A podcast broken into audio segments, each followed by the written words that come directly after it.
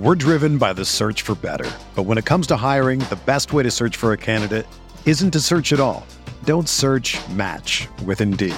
Indeed is your matching and hiring platform with over 350 million global monthly visitors, according to Indeed data, and a matching engine that helps you find quality candidates fast.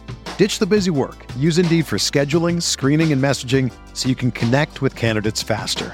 Leveraging over 140 million qualifications and preferences every day, Indeed's matching engine is constantly learning from your preferences, so the more you use Indeed, the better it gets. Join more than 3.5 million businesses worldwide that use Indeed to hire great talent fast. And listeners of this show will get a $75 sponsored job credit to get your jobs more visibility at Indeed.com slash BlueWire. Just go to Indeed.com slash BlueWire right now and support our show by saying that you heard about Indeed on this podcast. That's Indeed.com slash BlueWire. Terms and conditions apply. Need to hire? You need Indeed.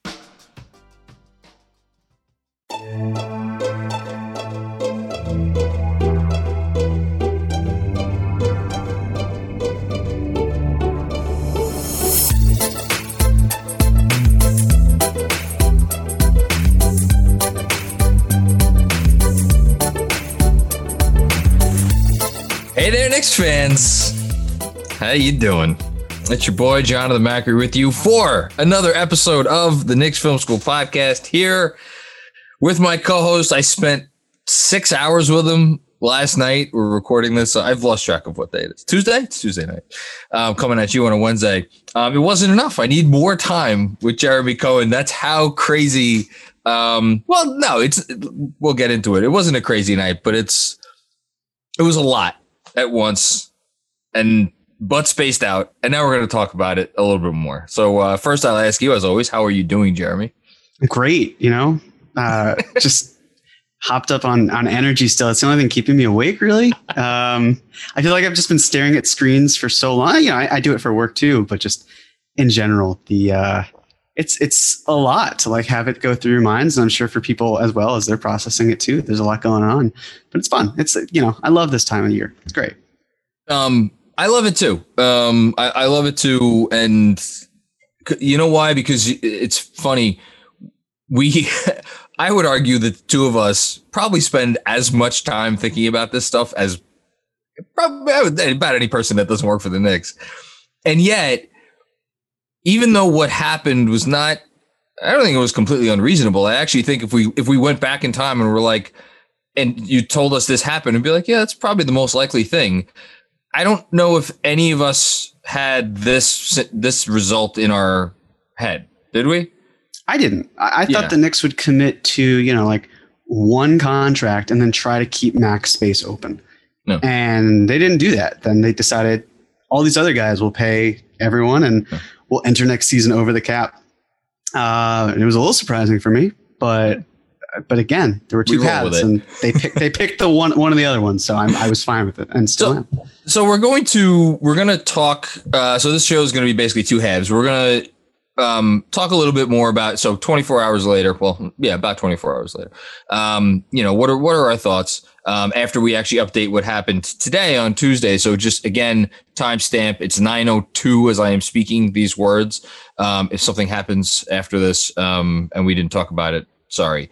Um, so you know, we're gonna give a little one more retrospective, and then we're gonna kind of look um, maybe around the league a little bit. Uh, some things maybe we wish the Knicks did. Some things maybe we're happy the Knicks didn't do. Some other teams of interest. Um, you know, uh, things to be thankful for that have to do with eighty-seven million dollars. 87 yeah 87 um, we'll get all to all that in a bit first let's update um, the stuff that did not happen last night so um, I guess the going to start with Taj. So most the Knicks added another player. It's a player we know very well by now. It's it'll be his third season with the Knicks. Second of which is uh, on a uh, vet minimum, and that's Taj Gibson. So welcome back, Taj. Round of applause for Taj Gibson. We love Taj Gibson here at Knicks Film School. Um, I don't have much to say about that. Do, do you have anything, Jeremy? I'm happy to see Taj back. Yeah. Um, he's awesome. Yeah. The I mean, you know, I don't know what kind of role he's going to play because I would imagine he maybe could have played a prominent role elsewhere. I, I, don't think he'll be back to what he was doing last year when Mitch was injured, but I'm sure they basically feel like you're really important to the culture. Um, yes. You are an injury away from getting significant minutes, and he probably thought, "Great, I can live with that. It's fine by me. Let's ride." I um, hope that this is leading to a role with the organization long term. I'm not saying that's why why they did this, but I just for what it's worth. Um, because we I think it was someone reported that he had bigger offers elsewhere he could have gone. Um, someone may have even guaranteed him a role. I don't think he feels like he's going to be guaranteed a role here. And just you know, for anybody who's like, well, if you brought Taj back, why did you need to sign Noel to that contract? We'll we'll get to that in a second. Um, I think what's great about Taj is he's always ready to step in and play 30 minutes if you need him. But at the same time, he is 36 years old, and I, I don't know that it's ever wise to um, rely on on an older player to play like a key a key role for him. So I think he's back in the perfect capacity, like you said. He could step up if if needed. If not, it's no big deal. Um, the other big thing, um, well, I guess two two big. So let's stick with what the Knicks actually did. Um, the contracts that were signed. Uh, so we, it was reported last night that uh, Evan Fournier's deal was three guaranteed years with a, a fourth year team option. Um, it was initially reported that Burks' deal was three years fully guaranteed. Um, and the reporting on the other two players, Noel and Rose, were uncertain as to the guarantees. Ian Begley reported today. First of all, he um, SNY retracted their report that uh, the Burks contract was fully guaranteed for three years. They obviously apologized for the error. They're awesome, so no harm, no foul. Um, but it it uh, seems as if either all or most of the final years on each of those contracts, the third years for Rose, Noel, and Burks, um, are are not guaranteed. Um, I I think a lot of people think this is very significant. I I wasn't really making a huge deal out of the third years. That said, in the case of Rose in particular, just because of the health thing, I, I do kind of think it it's it's it's not me it's it's meaningful. Um, so again, I'll turn to you. What are your thoughts on this? I think it is very significant. I mean, it's basically the Knicks have can have more control than we thought they were going to in terms of an out clause with that. And I think that was the other thing. Like the reason I reacted so strongly to, um, I mean, in particular Noel, was just based on the fact that it, it, we were operating on the on the assumption that the third year was guaranteed, and then later yes. on we found out oh that's not the case, and so now you're looking at it, it's like two years and twenty million dollars. That is much more palatable. If you need to have that third year, you can assess. If not, that's fine. You can you can cut them loose. So hmm. it, I think it changes the dynamic completely, especially if we're talking about any of these pieces as trade pieces. You know, like if the Knicks turned around and made a deal at the deadline, then a team basically that's acquiring these players is saying, oh, well, I take on these players for two and a half years. No, you just take them on for one and a half. And it could be that nothing happens this season. And then it's in the summer. Yeah. And it's, oh, we could basically have an expiring contract. We could even potentially flip those players for more. Love it. Let's do that. So I think it really does matter quite a bit. And it's, it's really, I'm, I literally just thought of this now and we just saw it in Miami. Miami had the chance to open up a ton of cap room to stay as a or stay over as an over the cap team. The Knicks, presuming they don't trade these players in the next two years, which I think we both think that they, they may, um, but just for argument's sake, let's say we get to the summer of 2023, um, they're going to essentially have the opportunity to either open up a max something close to a max slot or kind of remain maybe over the cap. Which talk about um, flexibility. And again, a lot could happen in the next two years that affect their salary cap. But the, it, the the the benefit of team options, as you're alluding to, Jeremy, is not just in and of the option itself. It, it is what it allows you to, to um, do as far as maneuvering with your cap. So good good job by them. Um, I guess should we the, the last thing I, you know should we talk about the point guards that were signed today? I know we said we'd save the the other league stuff, but we should at least say so off the board that weren't off the board last night. Um, let me know if I've missed anybody. Um, Kendrick Nunn. I'm going. I think I'm going to go in reverse order here. So Kendrick Nunn um, off the board. Um, who, who else is off the board? I'm like Spencer Dinwiddie is off the board. Spencer Dinwiddie. I feel like Spencer Dinwiddie was kind of off the board already, but it, he's Official. now officially yeah. off the board. Uh, Patty Mills, Ish Smith, some of the names. Yeah, Patty. I think it was Nunn the only. Maybe that's why I was drawing a blank because I think Nunn is the only really big one, right? That, uh, that, people were waiting around to see, like, could he be the starter? Because the other two that are still out there, Reggie Jackson and Dennis Schroeder, I feel like those are the other two. I'm trying to think who else got signed today. Yeah, I guess really. Yeah, I guess really it was just Kendrick Nunn and it, yeah, Patty Mills, like you said. Okay, so that's not clearly you wanted Patty Mills on the Knicks. My phone wanted it, I guess, but yeah, I guess so. Um, um okay, so this is the lay of the land. Um, how are you feeling today about everything in retrospect with a with a day to sleep on it? Good. Listen, I feel I feel good about it. I kind of woke up and my thought process was we don't have to worry about the Knicks, you know, putting a lot of eggs in their one basket for next year because that was really my biggest worry. Yep. You have three great players, or at least very good players, in in Steph Curry, Bradley Beal, and Zach LaVine. Yep. And my biggest concern was if the Knicks keep all this cap space open and all of them either resign or sign somewhere else, what is your backup move? What are you going to do? And can we and, say, sorry, Curry extended today. That was we should probably mention that Curry extended today, and Zach LaVine didn't sign anything today. Um, but the Bulls did something that, man, it sure seems like it's setting up him signing for the max uh, with with that team uh, a summer from now because they have DeMar DeRozan now. Anyway, let's continue. Right. Sorry. So if you don't have those players, then who's next? It's like Terry Rozier and Marcus Smart, and you know that that, that kind of whole tier of guys. It's worse than what we're seeing this year. So the front office basically assessed and said, if we don't feel confident in us landing one of those three players, then what we're going to do instead is spend now.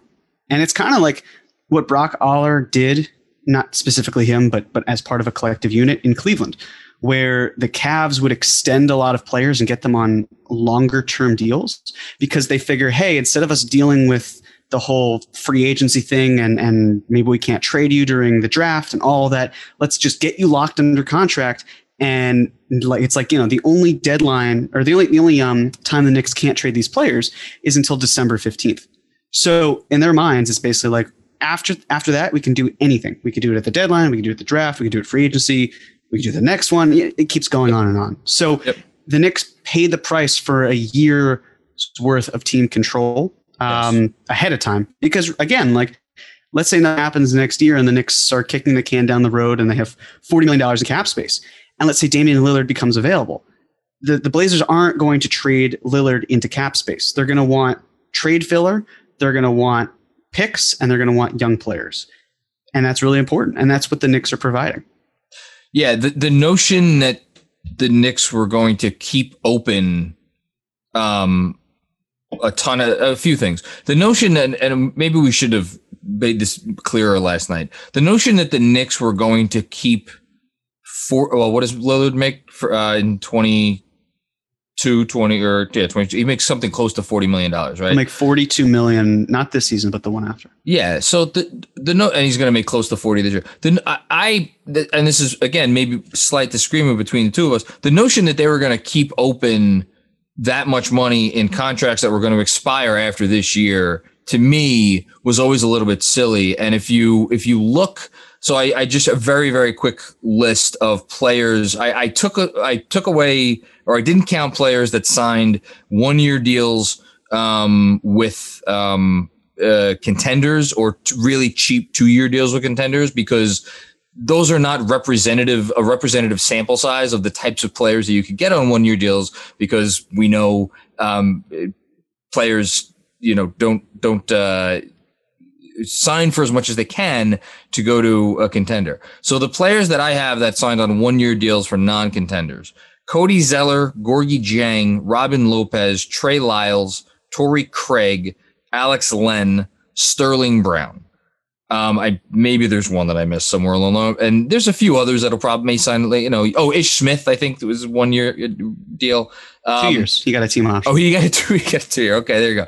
The the point is like the Knicks were not going to kick continuity completely to the side just to have one less year of guaranteed money on players that, you know, are high probability are, are not going to replicate what you know the kind of the special brew that they had um, last year. So that's significant. I, I think if you want to have a gripe with the offseason, it is in the value that the Knicks placed on continuity.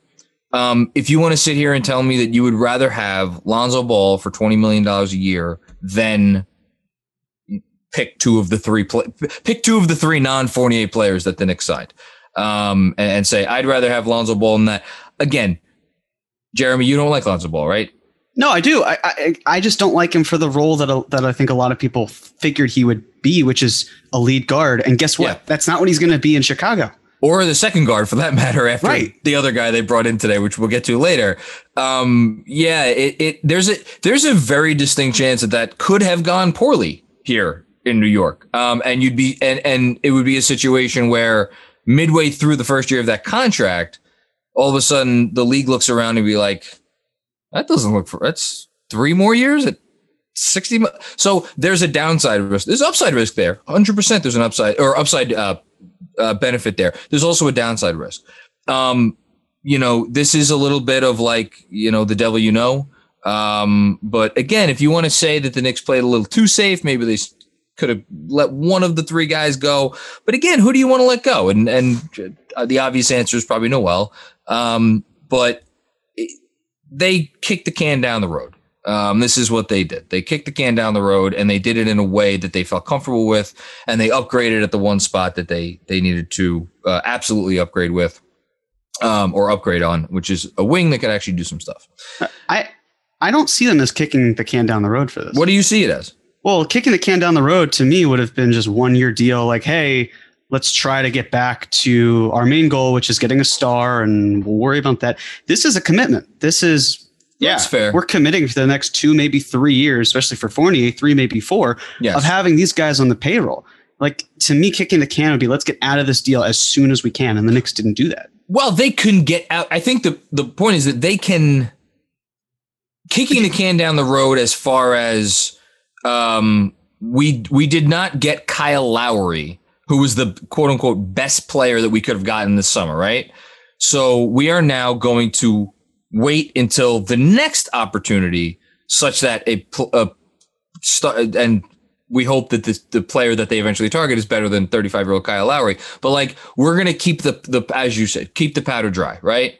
And, and what they did with these contracts is going to make it easier for them to complete that deal. And I just have to say this really quick, and it's going to be in my newsletter, so I'm not going to spend a lot of time on it. The notion that like the contracts that they signed, even if they were three year deals, is going to make it appreciably more difficult for them to complete a Damian Lillard trade. Yes, I'm referencing John Hollinger's column in The Athletic this morning, is nonsense.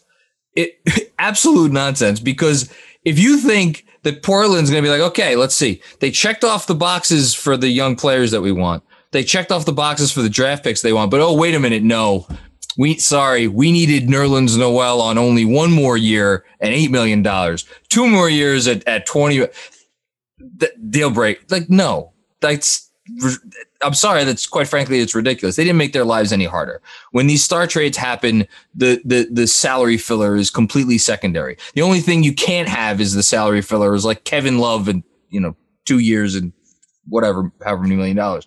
Um, I just wanted people, to say that. Yeah, of course. And other people have mentioned this, so I'm, I'm not certainly not the first. But if you look at what the Miami Heat accomplished four years ago or so, look at the oh. contracts oh. they had. Hassan Whiteside, Tyler Johnson, Kelly Olynyk, James Johnson. Yes. Um, they got all of these awful deals off of the books. Yes. And they turned out just fine. They made a finals appearance. Granted, it was in a bubble, but they did it. They were the ones who were able to lure Kyle Lowry. They got Jimmy Butler. They were able to make things happen. So, like, there are exit strategies to these deals. And Always. the fact that there's going to be a team option on the third year for everyone except Fournier, and then that's on the fourth year, I think that's crucial.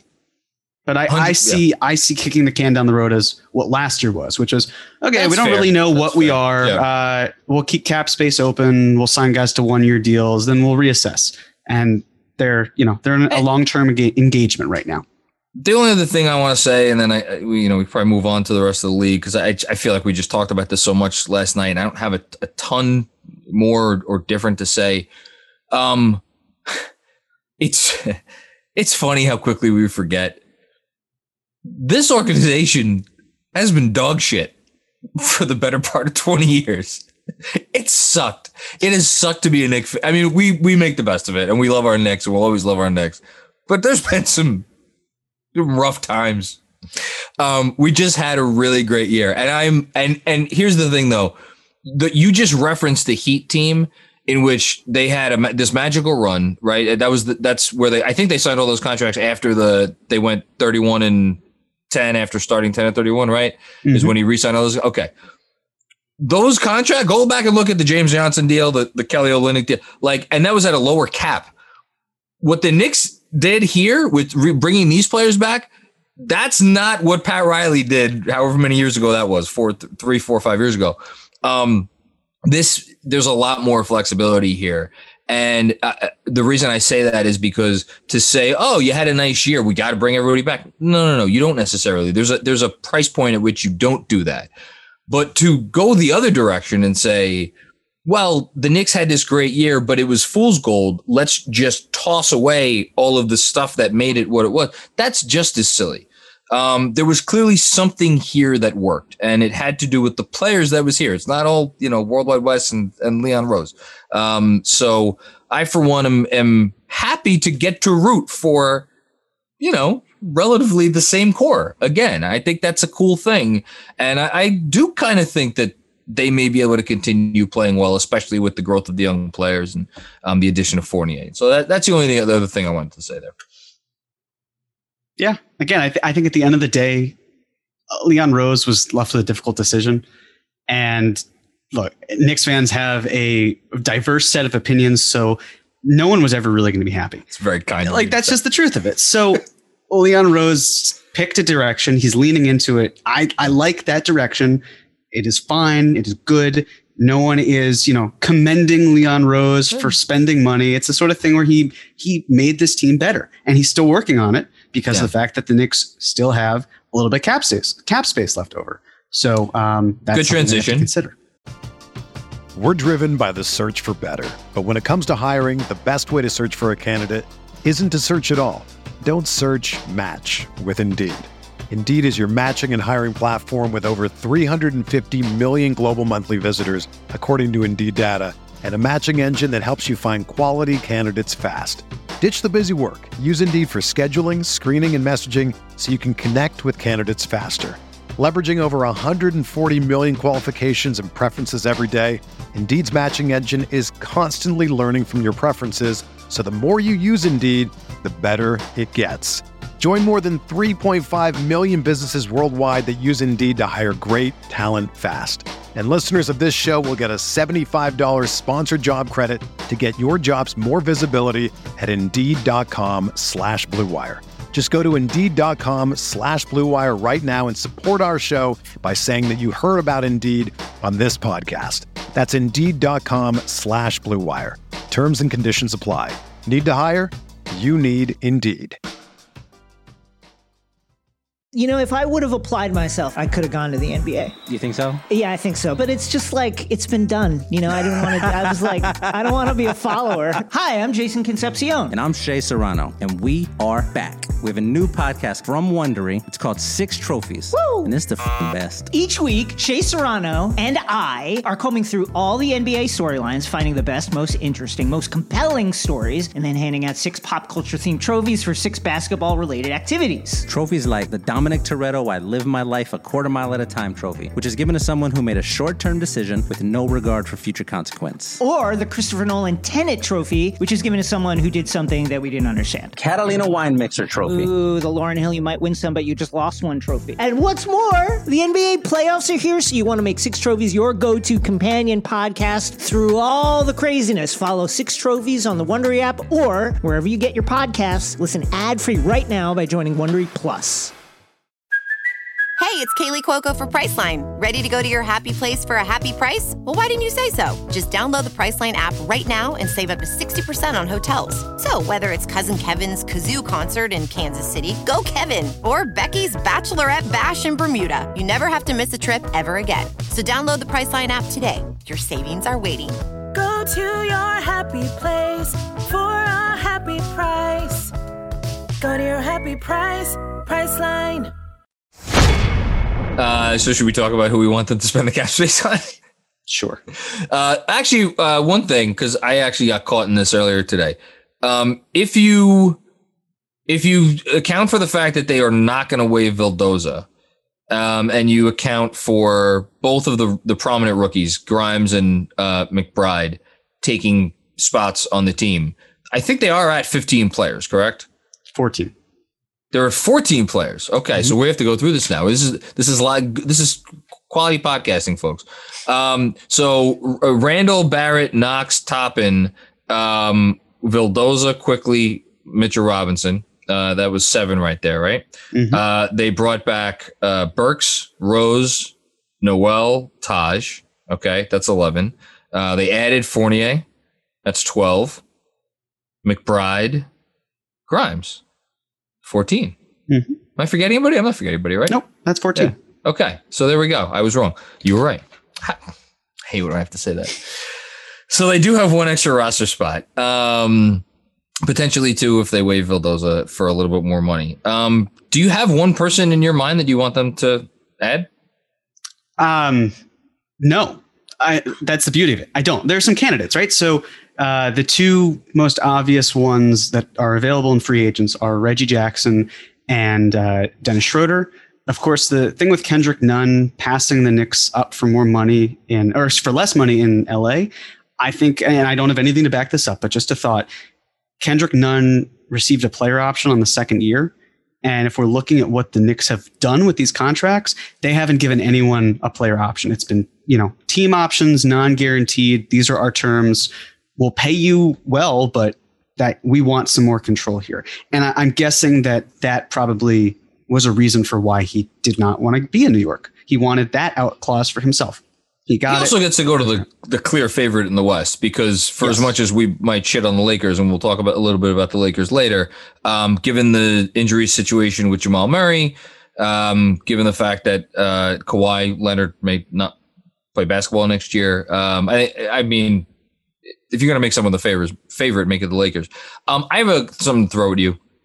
Do you think the fact that because for Kendrick Nunn to have turned down an offer from the Knicks, um, and maybe he didn't turn down. Maybe you're right. Maybe they just wouldn't uh, acquiesce to his terms. But clearly, they they're going after. They were going after Nunn before he signed with LA. Do you think that that means that they are not nearly as high on Dennis Schroeder as we were led to believe? Which at this point, I I think is kind of obvious. Or do you just think that Dennis Schroeder is holding out hope that I don't know the cap space fairy is going to fly down from the sky and grant some team you know, $20 million to give him. I, I feel like it may be a little column A, a little bit column B, but I was thinking about that earlier today. Yeah, I agree. And I think another thing with Schroeder as well is, you know, maybe the Lakers do some sort of situation where they bring him back for a year and then it makes sense. Of, and then it's like, well, look, we were going to use this money for a traded player exception.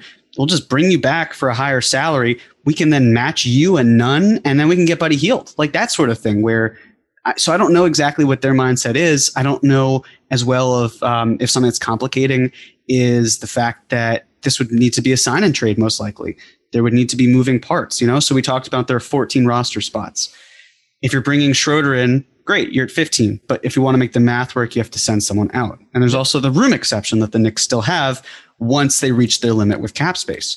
So that's also, then you would be at 16 if you shipped one guy in, one guy out, and, and everything. So now you have to worry about two out. So, uh, you know, there's a lot going on. This is, this is also where the Vildoza thing kind of comes in handy. So, you know, the Knicks could trade Knox and Vildoza somewhere else, maybe to a team like the Thunder.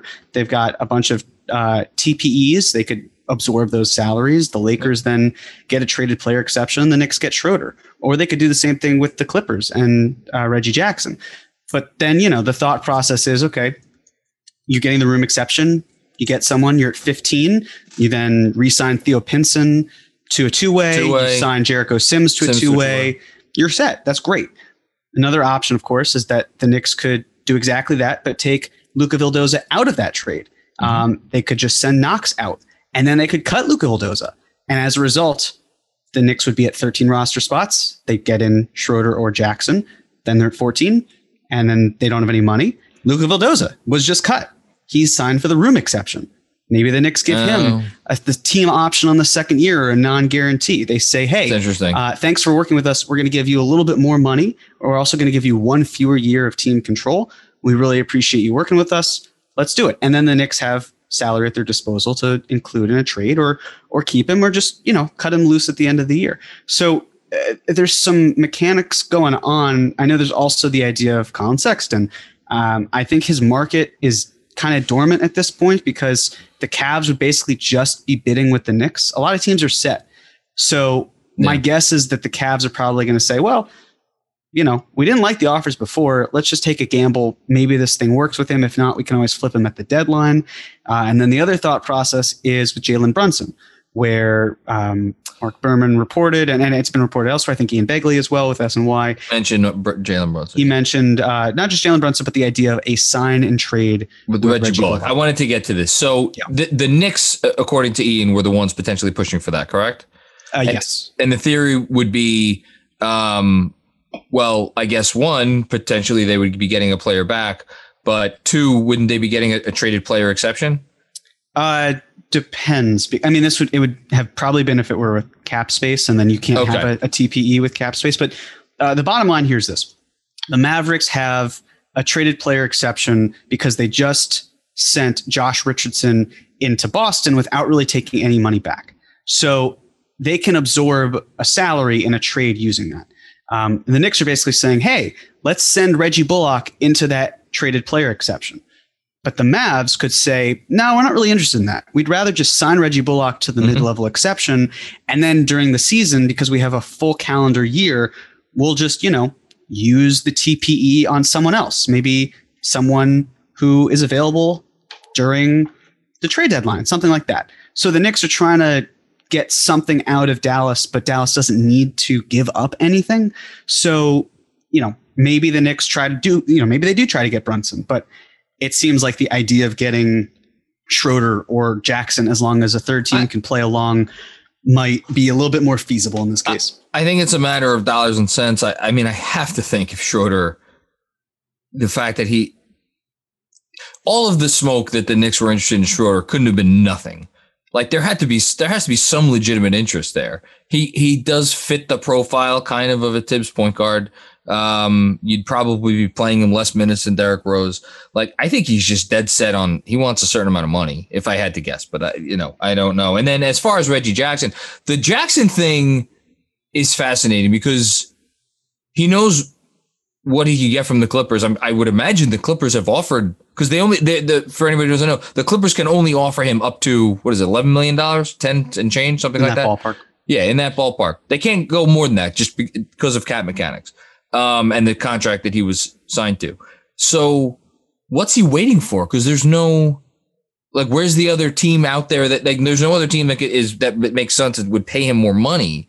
So I just that's that one's confusing to me. I don't know if you have any thoughts on it, but I'm also confused. My guess is it has something to do with Kawhi, but Kawhi can't go anywhere either because there's nowhere yeah. that has the money. I mean, yeah. he's not, unless he's going you know, unless Oklahoma City they fin, you know finagle something, but it's not going to happen. And I, I, don't mean Kawhi going to OKC. I'm just saying as a third team and a vehicle and yeah. whatever. But I just don't see it happening. So it's odd to me why Kawhi says, "Hey, I'm going to meet with these teams." It's done. The market's pretty much wrapped. It's like yeah, what? It's like Kawhi and John Collins and and Schroeder. That's and then Jackson as a result. Yeah. Uh, right. And and now the Spurs are out. So and allegedly the Hawks offered five $125 million to John Collins, who didn't take it. I don't know why, but now his market is gone too. Are the Hawks going to basically say, well, this is our offer. You can either take the qualifying offer and deal with it or not, you know? That that I'm curious about, but that's the thing with Reggie Jackson. I don't understand why, unless yeah. he's just waiting for Kawhi to sign, but Kawhi can't really go anywhere else. So um, it, it doesn't make a ton of sense to me. Yeah. Um, um, if they go into the season with this is their roster and they don't add anybody else, um, I'm not. I don't think I'm going to be heartbroken. I, I, think I'll be okay with it. The, the notion that though that as you've spoken about that the importance of entering next summer as an over the cap team, um, it would they would have to uh, sign, I guess, sign a buyout guy. Either trade for someone that takes them over the cap, or they would have to sign a buyout guy. They can't. That's the thing. because they have to sign Derrick. They have to sign Derrick Rose eventually, and once they sign Derrick Rose, uh, then yes. the money commits. So, so for That's the right. sequence of order or the order of sequence for how this is going to go down, the Knicks are going to sign Fournier and Burks and Noel, yes. right? Using then, cap space. Using cap space. That's the yeah. first thing they're going to do. Then after that, they can keep Rose's cap hold and sign anyone else using cap space. Here is yep. that amount of that's left over. And that's that, that happens, what is it? Eight million dollars you've been hearing about. Around yes, around yes. that ballpark. Once that happens, then the Knicks go over the salary cap to re-sign Derrick Rose. They can sign someone to the room exception. They can sign Taj Gibson to his minimum contract, and it works perfectly. But it's like this one window where if the Knicks do not capitalize on it, it's gone. And they really need to because if they keep it's adding salary, it's just a waste of money. So, so that's the thing. It's like I look at this in two directions. Uh, number one is the financial component of it. Yeah. Uh, the second one is also just at the point guard spot. I, you know, again, I, I, think the team. It's pretty clear that they don't view Derrick Rose as a consistent starter.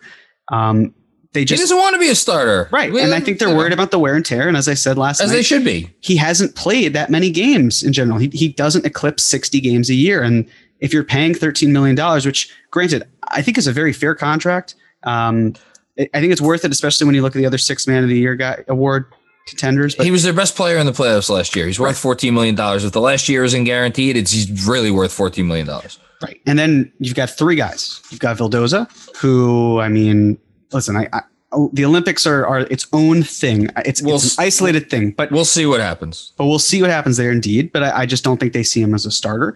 And then you've got Immanuel Quickley, who again, I think they're just they're not going to thrust him into a starting position and basically like figure it out will be great. I think they're going to want no. someone who's a little bit more steady behind the wheel in terms of proven experience. Least, and they're not starting mean, a rookie, right? They're not starting Deuce McBride. So you're looking at someone who, whether you agree with it or not, the Knicks want someone better than what they have right now to start at the point. If they didn't, they would have figured out other ways to do something. They wouldn't have gone after Kendrick Nunn, but clearly they want to address that position. I do that, and then you've got a deeper team. You can yeah. use that salary, you can use other salary, and, and make trades that you want. Bada bing, bada boom. Well, a good way to end it. The the um the last thing I'll say for anybody listening is like, well, Oladipo is still out there, Kelly Oubre Jr. is still out there. There is such a thing, and I think this happened with um uh with the Marcus Morris. Now we're happy Marcus Morris got signed because um he turned into Immanuel Quickley, but I think there is a valid argument for that team that like not that they would have been, it's going to sound stupid. They would not have been better without Marcus Morris. Marcus Morris was their best player for that half a season that he was here. But like it bumped everything else down a notch. Like, it, you know, and it just, it, the, the, the starting lineup ended up getting clunky and the whole thing. I don't think that's a risk of, of happening here, but putting the point guard position aside, I like the way everything is set up. That's the point that I want to make. I like the fact that you got, okay, Fournier, RJ, they're my wings. Okay, my backup wings, I got Quickley. I got Alec Burks. You got your Randle and your Obi. Like, every, that's all in good order. The only spots that I could see them at this point, uh, obviously point guard, you know, would it shock you if they figured out a u- way to use the cap space on a center? And I'm not saying sign someone because there's no centers available that are worth worth signing that money. Although Enes Kanter still is out there.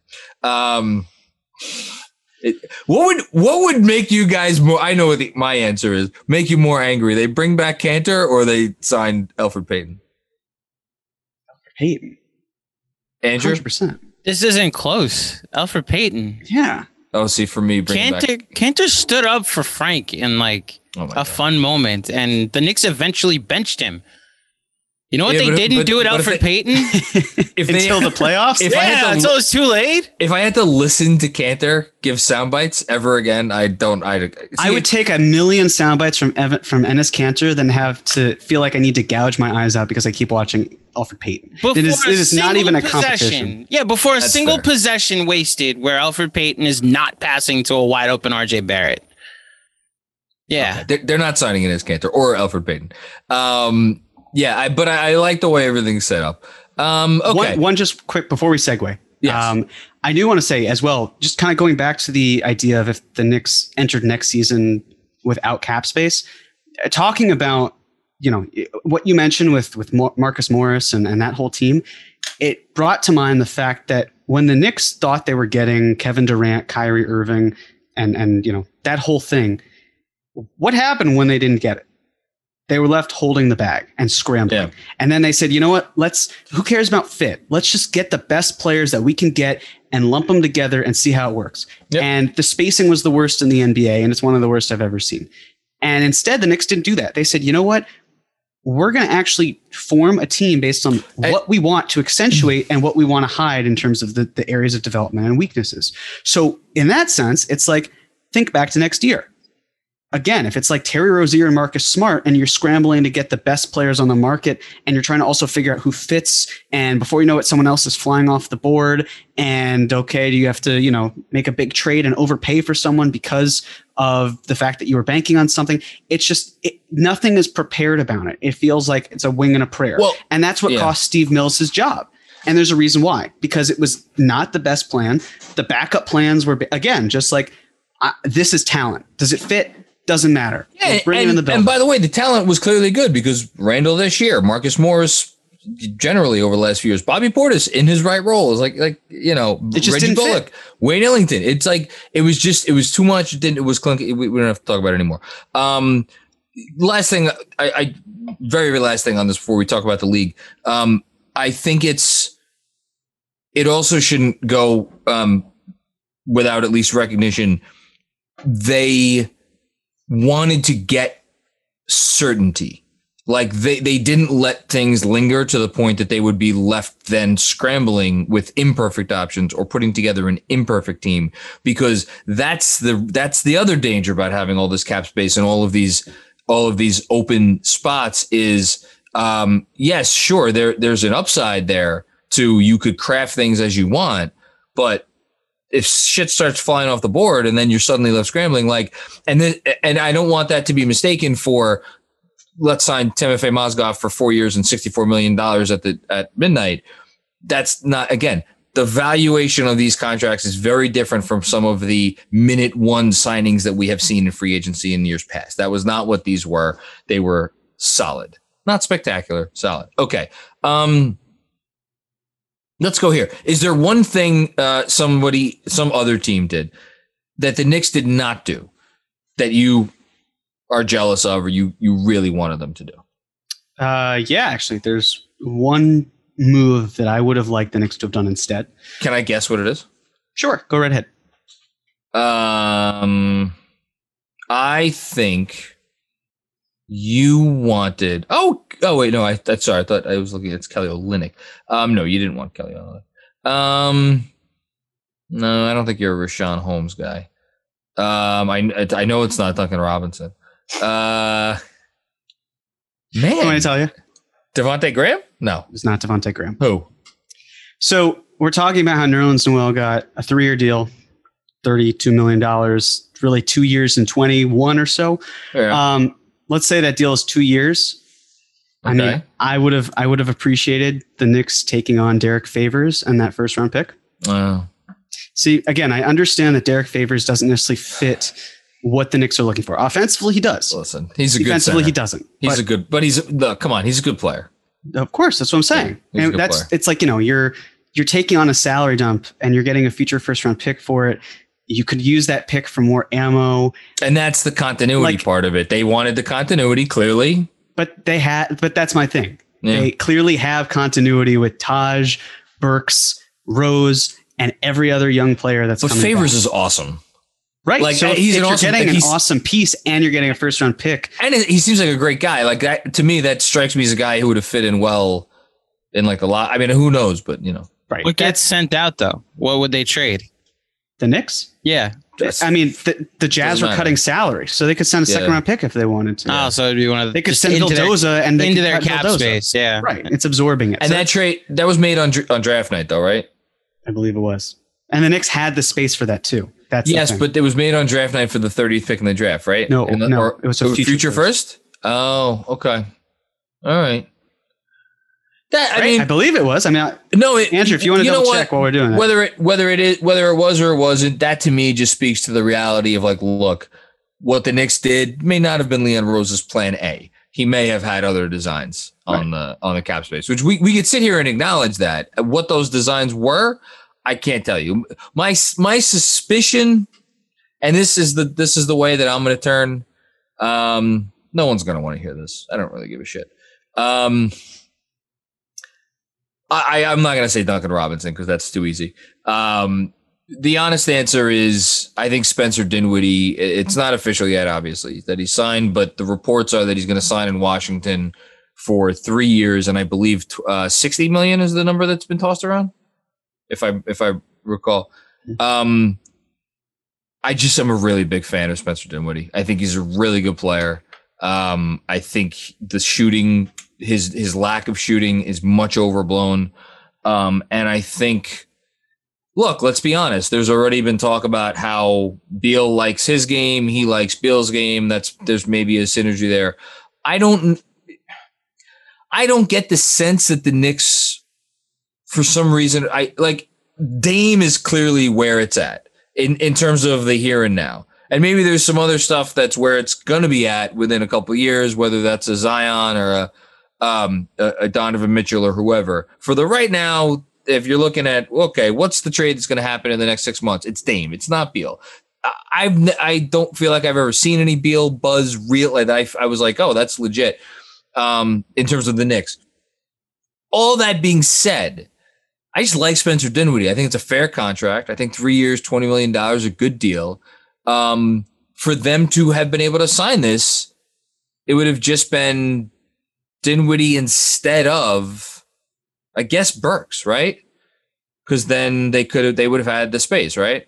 Yeah. Yeah. So to me, that more yeah. than ball, because again, I could see ball going poorly here. Um, I I just I don't know. I think Dinwiddie would have been good for this team. I know they were in on him. Um, it's, it's I'm sure that's been reported elsewhere. Although I, I believe Bondy tweeted today that they never made a formal offer. I think the reason they never made a formal offer is because they couldn't I, there had to be some kind of a disagreement in, on something in terms of guaranteed years or whatever. But um, I would have liked Spencer to Dinwiddie. It is a you. it is the first round pick, by the way, for Derrick Favors. Right? Is it future yeah, first? Or? A future first. Yeah. yeah. So I would have liked that. I, I think the one thing with Dinwiddie is I can't blame the Knicks for not committing. You know, if it's let's say it's three years that was guaranteed um, to a guy who's had two ACL. Two ACLs that's uh, you know there's a reason why I think they were a little bit more trepidatious on it. It's because they're concerned about what the wear and tear looks like for someone. I, I, know you're saying the shooting is overblown. Um, but I think it's thing. I think it's still a, a, reason for concern as well. But no, he's a, he's a better passer than he gets credit for. I think you can switch better with him because yeah. of his size. Um, nice size.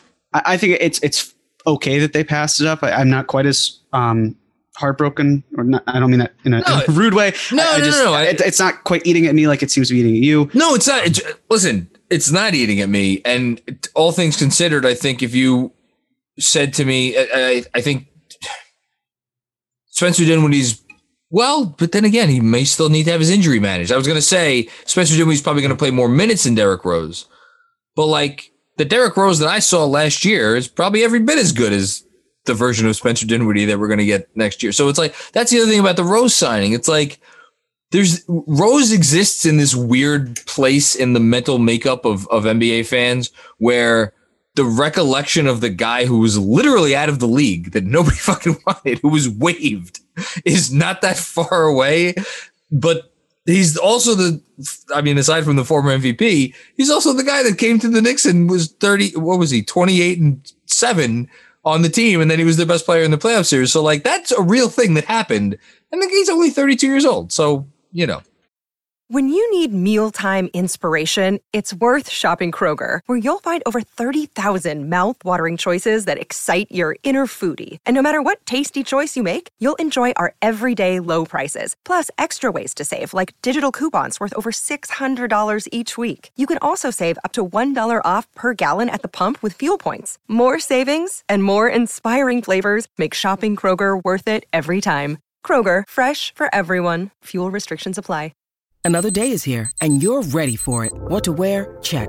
Breakfast, lunch, and dinner? Check. Planning for what's next and how to save for it?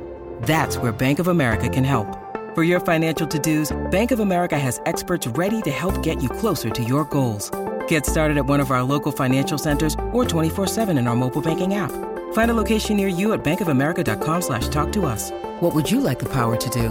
Mobile banking requires downloading the app and is only available for select devices. Message and data rates may apply. Bank of America and a member FDIC. Next, should we should we hit on some other teams? Yeah, let's look around the league. Let's look around the league. Okay, so um, we got to start here. So the Bulls today. Look, let me just say, if the Knicks did this, I would have talked myself into it. If the Knicks did, and again, it's it's it's not apples to apples because um, the Knicks didn't trade two first round picks for and a pr- promising young center for Nikola Vucevic. They didn't, um, and uh, uh, so they're not out a pick already. Um, but like, if they, for argument's sake, gave eighty five million dollars to Lonzo Ball and then gave three years, eighty seven million dollars guaranteed to DeMar DeRozan, I would have been like, all right, you know what, giddy up, let's see what this basketball team could do. I'm I'm curious to see what those two guys plus RJ plus plus Randall plus you know the, the kids and the whole thing. I'm curious to see what they could have done. Um, at the same time, in the back of my mind, I'd be like, "Holy shit, this might end in disaster," and I would immediately be thinking to myself, "Man, I hope Portland likes Lonzo Ball because if they don't, we're kind of fucked because this team isn't going anywhere significantly better than a better place than it is right now." the Bulls are in that spot, albeit with uh, Zach LaVine. We do not have a Zach LaVine. I know you're going to tell me, well, Julius Randle made the second team All NBA. Zach LaVine didn't make any. Listen, Zach LaVine's obscenely good. He his efficiency is off the charts. He could do things that just there aren't many guys in the league that could do. Um, they have him. We do not. So that's different. They're also now out. What's the they could trade one first they have one first round pick left that they could trade in 2027 right? 2028 i think. 2020 christ. So they're at a, a, significant pick deficit. Um you know are they completely boxed into a corner? Not really. You know patrick williams could pop. Coby white i guess theoretically could still pop. I don't know what that's going to look like but um you know this is their team now um so jeremy i know you have some some, some thoughts on this I mean, I would not have rationalized it. I would have been like, I've been like, you would have been like, we are so fucked. I, I mean, you're right. If the Knicks had done this, it would have felt like, oh my god, they'd be better. This they'd is a better basketball team. Uh, sure, that's nice, yeah. but I, I, don't want better. I want, I want to build to greatness, and this to yeah. me feels like a very high floor team. And when I say very high floor team, I mean like first round, maybe, maybe second round. You catch an exit. injury break, you know. Sure, yeah. you know anything's possible. But again, it's like it's going all in on this team. And I would have been dumbfounded. I would have been pretty crushed. I would have been really upset. Also, the fact is that they signed and traded for uh, DeMar DeRozan. They signed and traded for uh, Lonzo Ball. Yeah. And yeah, they have nothing in, in the, you know, the powder keg. It's, it's empty. It's completely dry.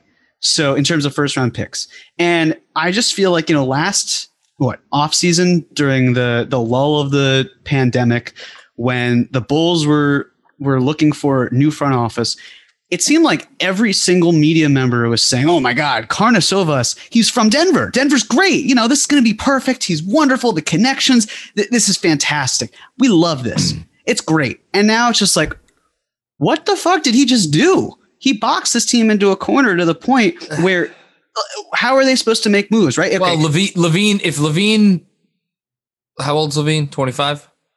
I think he's 26. Yeah. Okay, he's 26. 26. If LaVine, I don't know what percent, is there a 10% chance he elevates himself to a legitimate top 10 NBA player?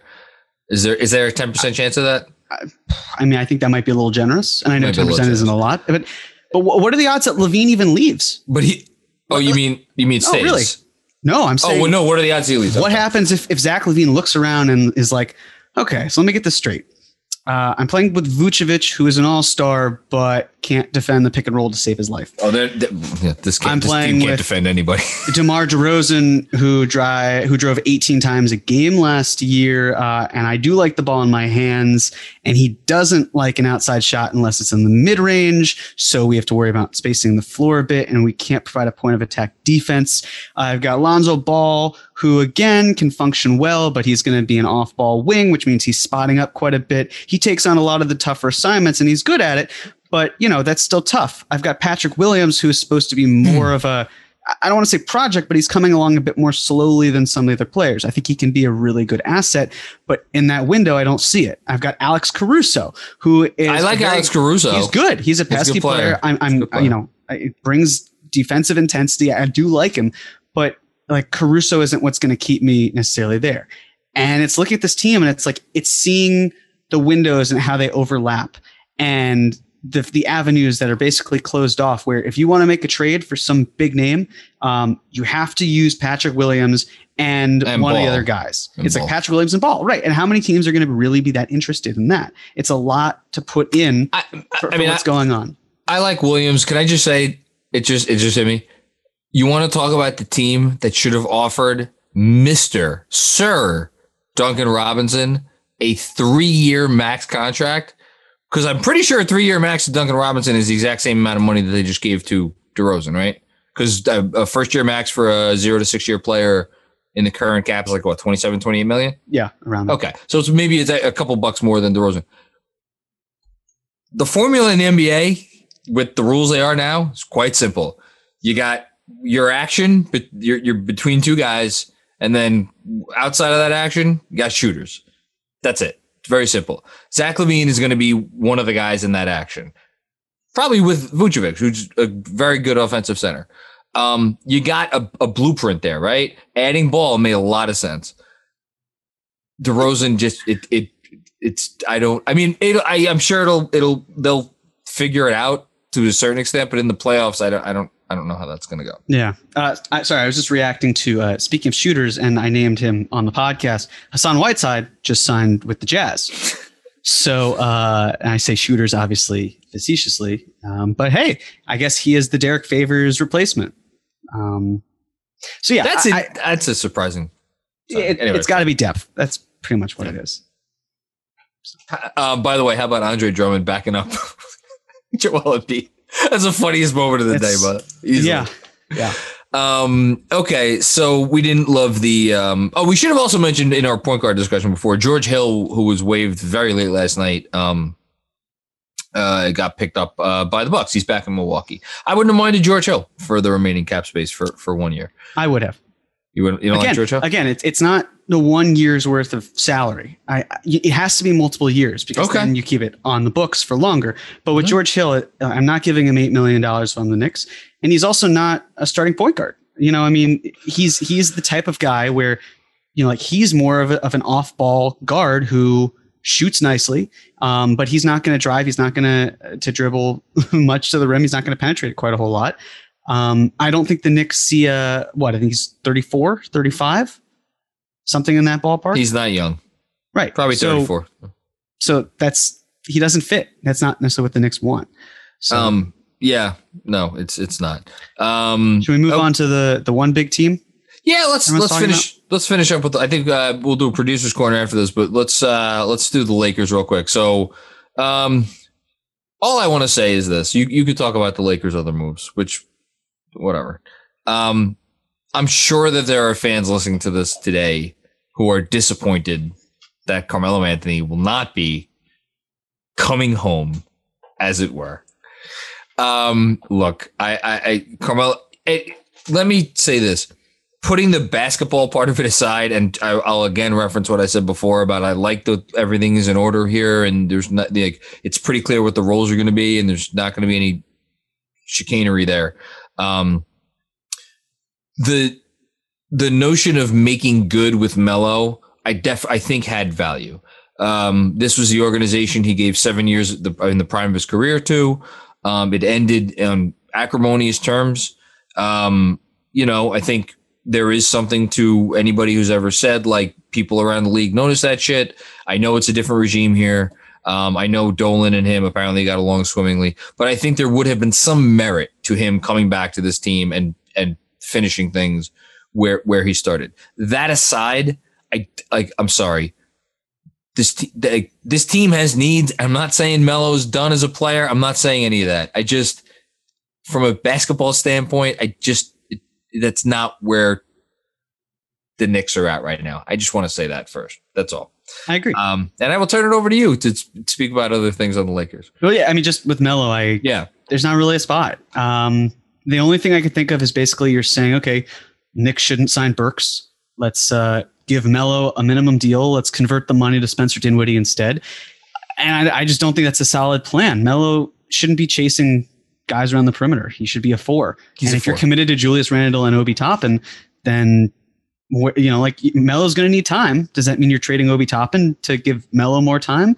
Because uh, we know that the Knicks aren't going to play Obi and Randle that much together, barring injury. So, anyways, it's there's a lot going on, but a lot and of he's happy now. He he's happy. He's let him ring chase. He yeah. deserves it. Go for it. Yes, he, Melo deserves his ring. There, yes. I said it. Um, so a lot of people have reached out to me asking about how the Lakers are doing this. And the reason yeah. I want to bring it up is, you know, we, we can turn this into a, a general NBA discussion, but also because there's a good chance that in a few years, this will actually be where the Knicks are at. We, we hope. We hope. We hope. We hope. Um, so it's the sort of thing where, and, and, you know, I'll say it again in a few years, but it started like this, right? The Lakers traded out these pieces for Russell Westbrook. The math behind it works. They got Montrezl Harrell to opt into the contract uh, that he had, and then they shipped him, Caldwell Pope, and Kuzma to uh, Washington. And then in return, they're getting Russell Westbrook. They, the, in a trade that has not been completed yet, it can't be completed for another three days, and there is a possibility that the trade still expands to include other teams. But I digress. Correct. Uh, so it could get bigger. So let's say that's everything that goes down. In the meantime, the Lakers have a few things at their disposal. Number one, minimum contracts, right? So what Melo signed, a minimum contract. Malik Monk signed a minimum contract. Uh, anyone you could pretty much think of uh, that's not named Kendrick Nunn signed a minimum contract. Um, Kendrick Nunn, he signed the taxpayer mid-level exception. That's the only thing that they that the Lakers could really have at their disposal because if they did the mid-level exception, then they would be hard capped, which basically means that they've spent too much money. Um, and they would be spending more than that, which is not allowed. You can't go over the hard cap at any point this season. So they had to just use the tax, the tax mid level exception, which is like six million dollars, give or take, which is what mm-hmm. Kendrick Nunn got, and he got a player option the second year. Or I guess it was five, and or it's six, but he got five. Whatever, they're splitting it up in some way. Um, the third thing, in this case, or fourth thing, is uh, Talen Horton Tucker got an extension.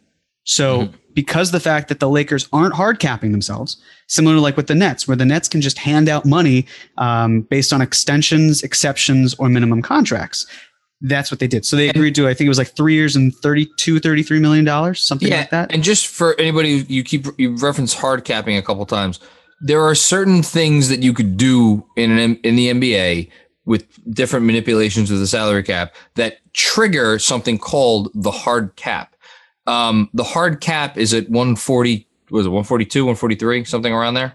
Yes, it's uh, it basically there's the luxury tax, and yes. then a little bit more above that is the tax the apron. Cap. That's where the hard cap is. It's yeah. right at the tax apron. So you can blow way past that. Like I think last season the was the Sixers, maybe the Warriors, maybe both of them, I don't know, had salaries that were way above that because they did not do anything to hard cap themselves.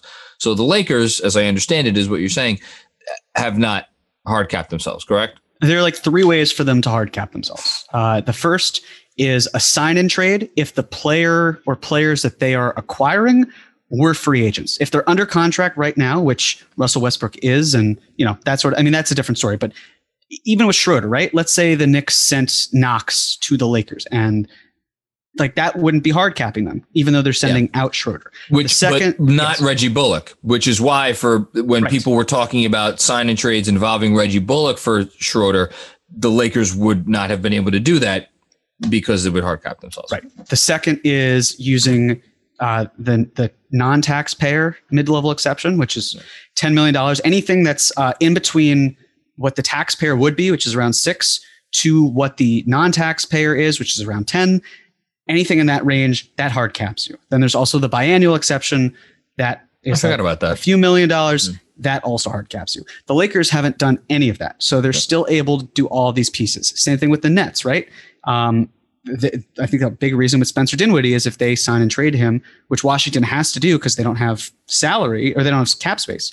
Um, the Nets are not going to hard cap themselves. They're not going to do the biannual. They're not going to do mid level because it'll be the tax mid level. Um, sorry, they're not going to do the non taxpayer. They're going to do the taxpayer mid level, and they're not going to do you know anything that would clip them in terms of what they could do. So moving forward, this is also why it's so important for the Knicks to keep adding salary. Yes. Because down the line, you know, there will come a time where maybe they like next year, right? Next year, the Knicks will likely have the uh, non-taxpayer mid-level exception at their disposal because they will be over the cap.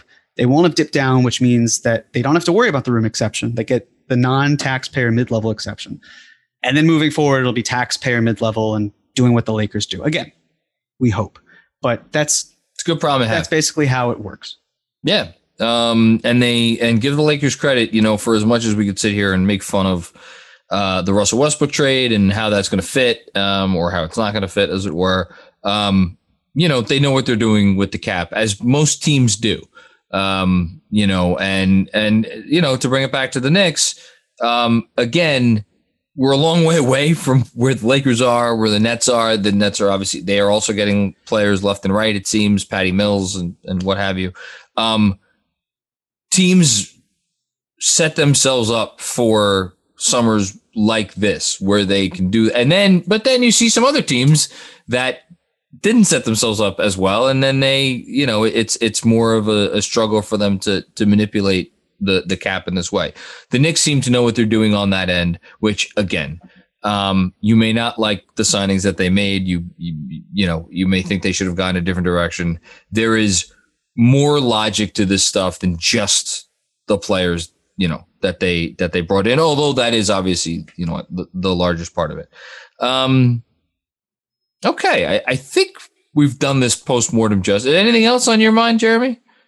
I'm still curious about how this point guard position will yeah. shake out and yeah. leftover money, but that's uh, who knows. I mean, in the time it takes between this dropping or us recording this and it dropping, maybe it's figured out.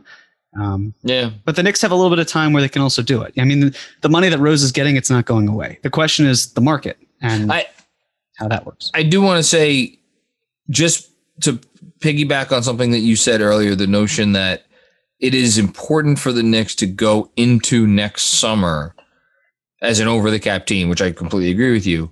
Um, I wonder how much of who they sign because I'm guessing they're they're at this point probably going to want to sign a one plus one where they have the team option, right? Does that make that, sense? That or it could be you know a player like Schroeder, Reggie Jackson's getting two years guaranteed, and the third year is non guaranteed. Something. So I, I wonder again. You you referenced it before. How much of this is Dennis Schroeder doesn't want to lock himself into two years? Dennis Schroeder um, sees the exact same impending free free agent market as you do next summer, with the likes of Terry Rozier and Marcus Smart headlining that class, and be like, "Fuck this! I don't want to." Ha- next summer, I'm not going to have to compete with the Kyle Lowrys and the Spencer Dinwiddies and the Lonzo Balls of the world. I'm going to be at the top of the heap. So I, I would imagine that is as big a reason as any why he has um, not signed yet. So I wonder if this is basically going to come down to them finding a player who is willing to take himself off the market for two years, and um, and I wonder who that who that who that player is. I don't I don't know. But it's not just taking themselves off the market; it's taking themselves off the market.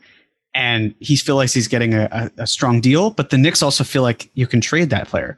I mean, again, it's I think the reflection of Dennis Schroeder is that clearly not of not a lot of teams were jumping to sign yeah. Schroeder for something. Jake L. Fischer uh, talked about it, and there's a reason when he said yeah. that the Knicks seemed to be the only team prepared to give him an offer. I guess there's a reason why his market just isn't there. So if you're the Knicks, you know, if you're locking into Schroeder on a three-year deal where the first two years are guaranteed and you're giving him in excess of $15 million, how many teams are going to want to pay Dennis Schroeder a guaranteed 15, 16 million dollars next year, uh, the 20, you know, 2022, 23. So that's what you have to figure out if you're Brock Aller and Leon Rose. How tradable is this player going to be? And I think that you could honestly say that Nerlens Noel is easier to trade than Dennis Schroeder. I mean, granted, Dennis Schroeder was traded for Danny Green. It's not like Dennis Schroeder has not been traded before. He was also traded from Atlanta. So clearly his contract gets passed around. Um, but how valuable is it going to be at that point? I don't know. Jeremy, the, there's only one name. It's Frank Ntilikina. Yes. Clearly, where this is heading. For hey, listen, I, will put this out there. For the room exception, I would I would understand it. Like just based on on the who's left and yeah. wanting to use the room exception and adding more salary to your disposal. I get it, right? It makes sense to me. You yeah. get a team option on the second year for Frank. If it doesn't work out this year, all right, that's fine. If it does work out, that's also great. And guess what? It's still salary that can be outgoing in a trade. So I have zero problem whatsoever because who else is there really to use on the room exception? Because how many guys are really going to get significant minutes? Raul Neto, anyone? Anyway, okay. Pass on Raul. A- A- Andrew, before we get out of here, anything from you? Yeah. So, two producer notes. Um, first, I just want to comment on two things I heard from tonight, and just the thing about Spencer Dinwiddie. Um, if you're thinking about it from a Bradley Beal perspective, I have enough confidence because you mentioned Jeremy as I was rewatching our marathon stream. Um, your whole thing about like tampering's a thing. Like these guys are talking. If Spencer Dinwiddie was going to be the recruiting chip for the Knicks, he would be a New York Knick right now. I think it says a lot that he isn't. That sure. they've read the tea leaves. The scuttlebutt that we don't get to see has said. I, Bradley Beal's probably not leaving Washington, which even more indicates that he's not leaving Washington. That the team he the Dinwiddie did go to was Washington. So, yep. and that, if Beal doesn't leave Washington, take a look at the Celtics because the Celtics are purposely trying to create cap space for next year. And if the Celtics are unable to land Beal, we can look at them and be like, hey, you know what? That could have been the Knicks. Yeah. And if that's the case, and they're like, well, we we've just wasted another year of the two J's, and I mean that's pretty tough to sell to them, to the fan base, all of it. So uh, I kind of hope at this point that Bradley Beal stays because I just don't see him as a Knicks target, uh, and I don't want the Celtics to get him either. So um, yeah, that's the that's the keep them in mind. Yeah, that's yeah. the that's the team. Um, okay. Only thing, only I'll say about Chicago is I don't I think it's two completely different situations, completely different um, players that they acquired.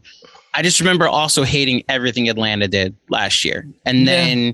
Trae took a leap and that team fit perfectly around him. And again, I don't, I personally don't see how this fits the same way that it fell into line for Atlanta, but maybe, you know, LaVine with better players around him can also take same leap like Trae did. Is the only comp I could could make. Um, I'll, at the same time, if we're here to make mm. jokes at the expense of the Chicago Bulls, I'm all for it. Well, yeah, but just to your point, the East got a lot better. Yeah, let's just acknowledge that the East got a lot better. And, and I was going back and forth with Yaron Weitzman about this on Twitter today, and he's not wrong. You know what the Knicks did for anybody who's like, oh, they had a great offseason or they had a decent offseason, so that means they're going to be a like. There's a real possibility the Knicks are the seventh eighth, ninth. I mean, I, don't, I, I could probably go further down. I'm not going to. Best team record wise in the conference. And guess what? They could might still they might be a better team. Um, and and now's not the time to do it and go through their schedule and point to all of the instances where, yeah, I'm going to say it. They maybe got a little lucky um, with injuries or you know whatever else. But like, you know, they weren't that many games ahead of whatever it was, seventh, last year. They're two um, losses away from being the sixth seed. Yeah, it's um, literally they're a game ahead of Miami and Atlanta. Less and, and one because Miami had the tiebreaker. That's right. Yeah. So, and well, let's put it this way: going into the last weekend of last season, there was a possibility that they could fall to seventh. So um, yes. that that much I remember. Yes. Um, Boston so, self combusted, and then yeah. yeah. So you look at you know Atlanta whole season with this roster probably healthy, this coach, the whole thing. Chicago, what they've done, Miami, what they've done, um, and who knows what you know. So yeah, it's going to be a tough go with things. Yeah. Um, and then I'll just thank you to literally everybody that wished me a happy birthday today. Um, I've done this for both of your birthdays. And I made a joke about it on Twitter today that there's obviously a famous person that has my birthday and we're not wishing that person a happy birthday, but I figure I'll be the bigger person and wish Martha Stewart a very happy eight what? It's her 80th birthday. She's Is like 80? She's the goat of entertainment television. She's good because, for 80. Well, honestly, the the former goat became the president and we can't acknowledge him anymore. But um, Martha Stewart, happy was that not who you thought I was?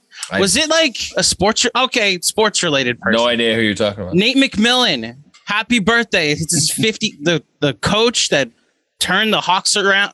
You guys give me this weird look like there's somebody I'm missing. Is it an athlete? We don't have to say. Oh, Troy. Glaus, the former yeah. baseball player. All these people have your birthday. Yeah, Anaheim Troy Angel. Glaus is 45 years old. It's Mark Reynolds' birthday. Fine, I'll go to the football one.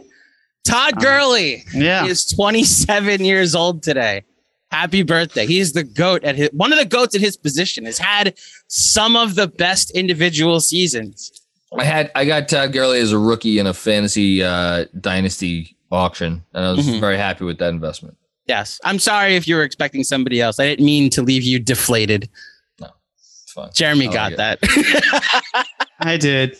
I did. That was good. And just last thing again, thank you everybody for all the birthday wishes. And for those that are, I promised the live stream would be available on the podcast feed. Talk to YouTube. Um, a little behind the scenes when all of these live streams get done. When John's done doing a reaction to the game, uh, I am given a, a file that once it's available to download, I do so and then take the audio and put it on the feed. Well, those streams are usually 45 minutes to an hour. We did more than that. So it could take a couple days for that to become available. We'll as soon as it is, we will get it up there. And uh, last night was really special. And, you know, this this place where we get to do our thing is really special. So thank you. And, uh, you know, go Knicks. Really well said. Thank you. Um, I hope everybody has enjoyed the last 24 hours, even if you didn't necessarily love the signings. Um, but hopefully you come around on them too. We are going to have um, at least one more episode um, for the rest of this week. Yeah. Um, probably just one more, but you never know because we're always up to some kooky shit. But we have some some good things lined up um, in uh, the weeks ahead, and uh, yeah, that's it. That's we hope everybody we hope everybody's well, and we'll talk to you soon.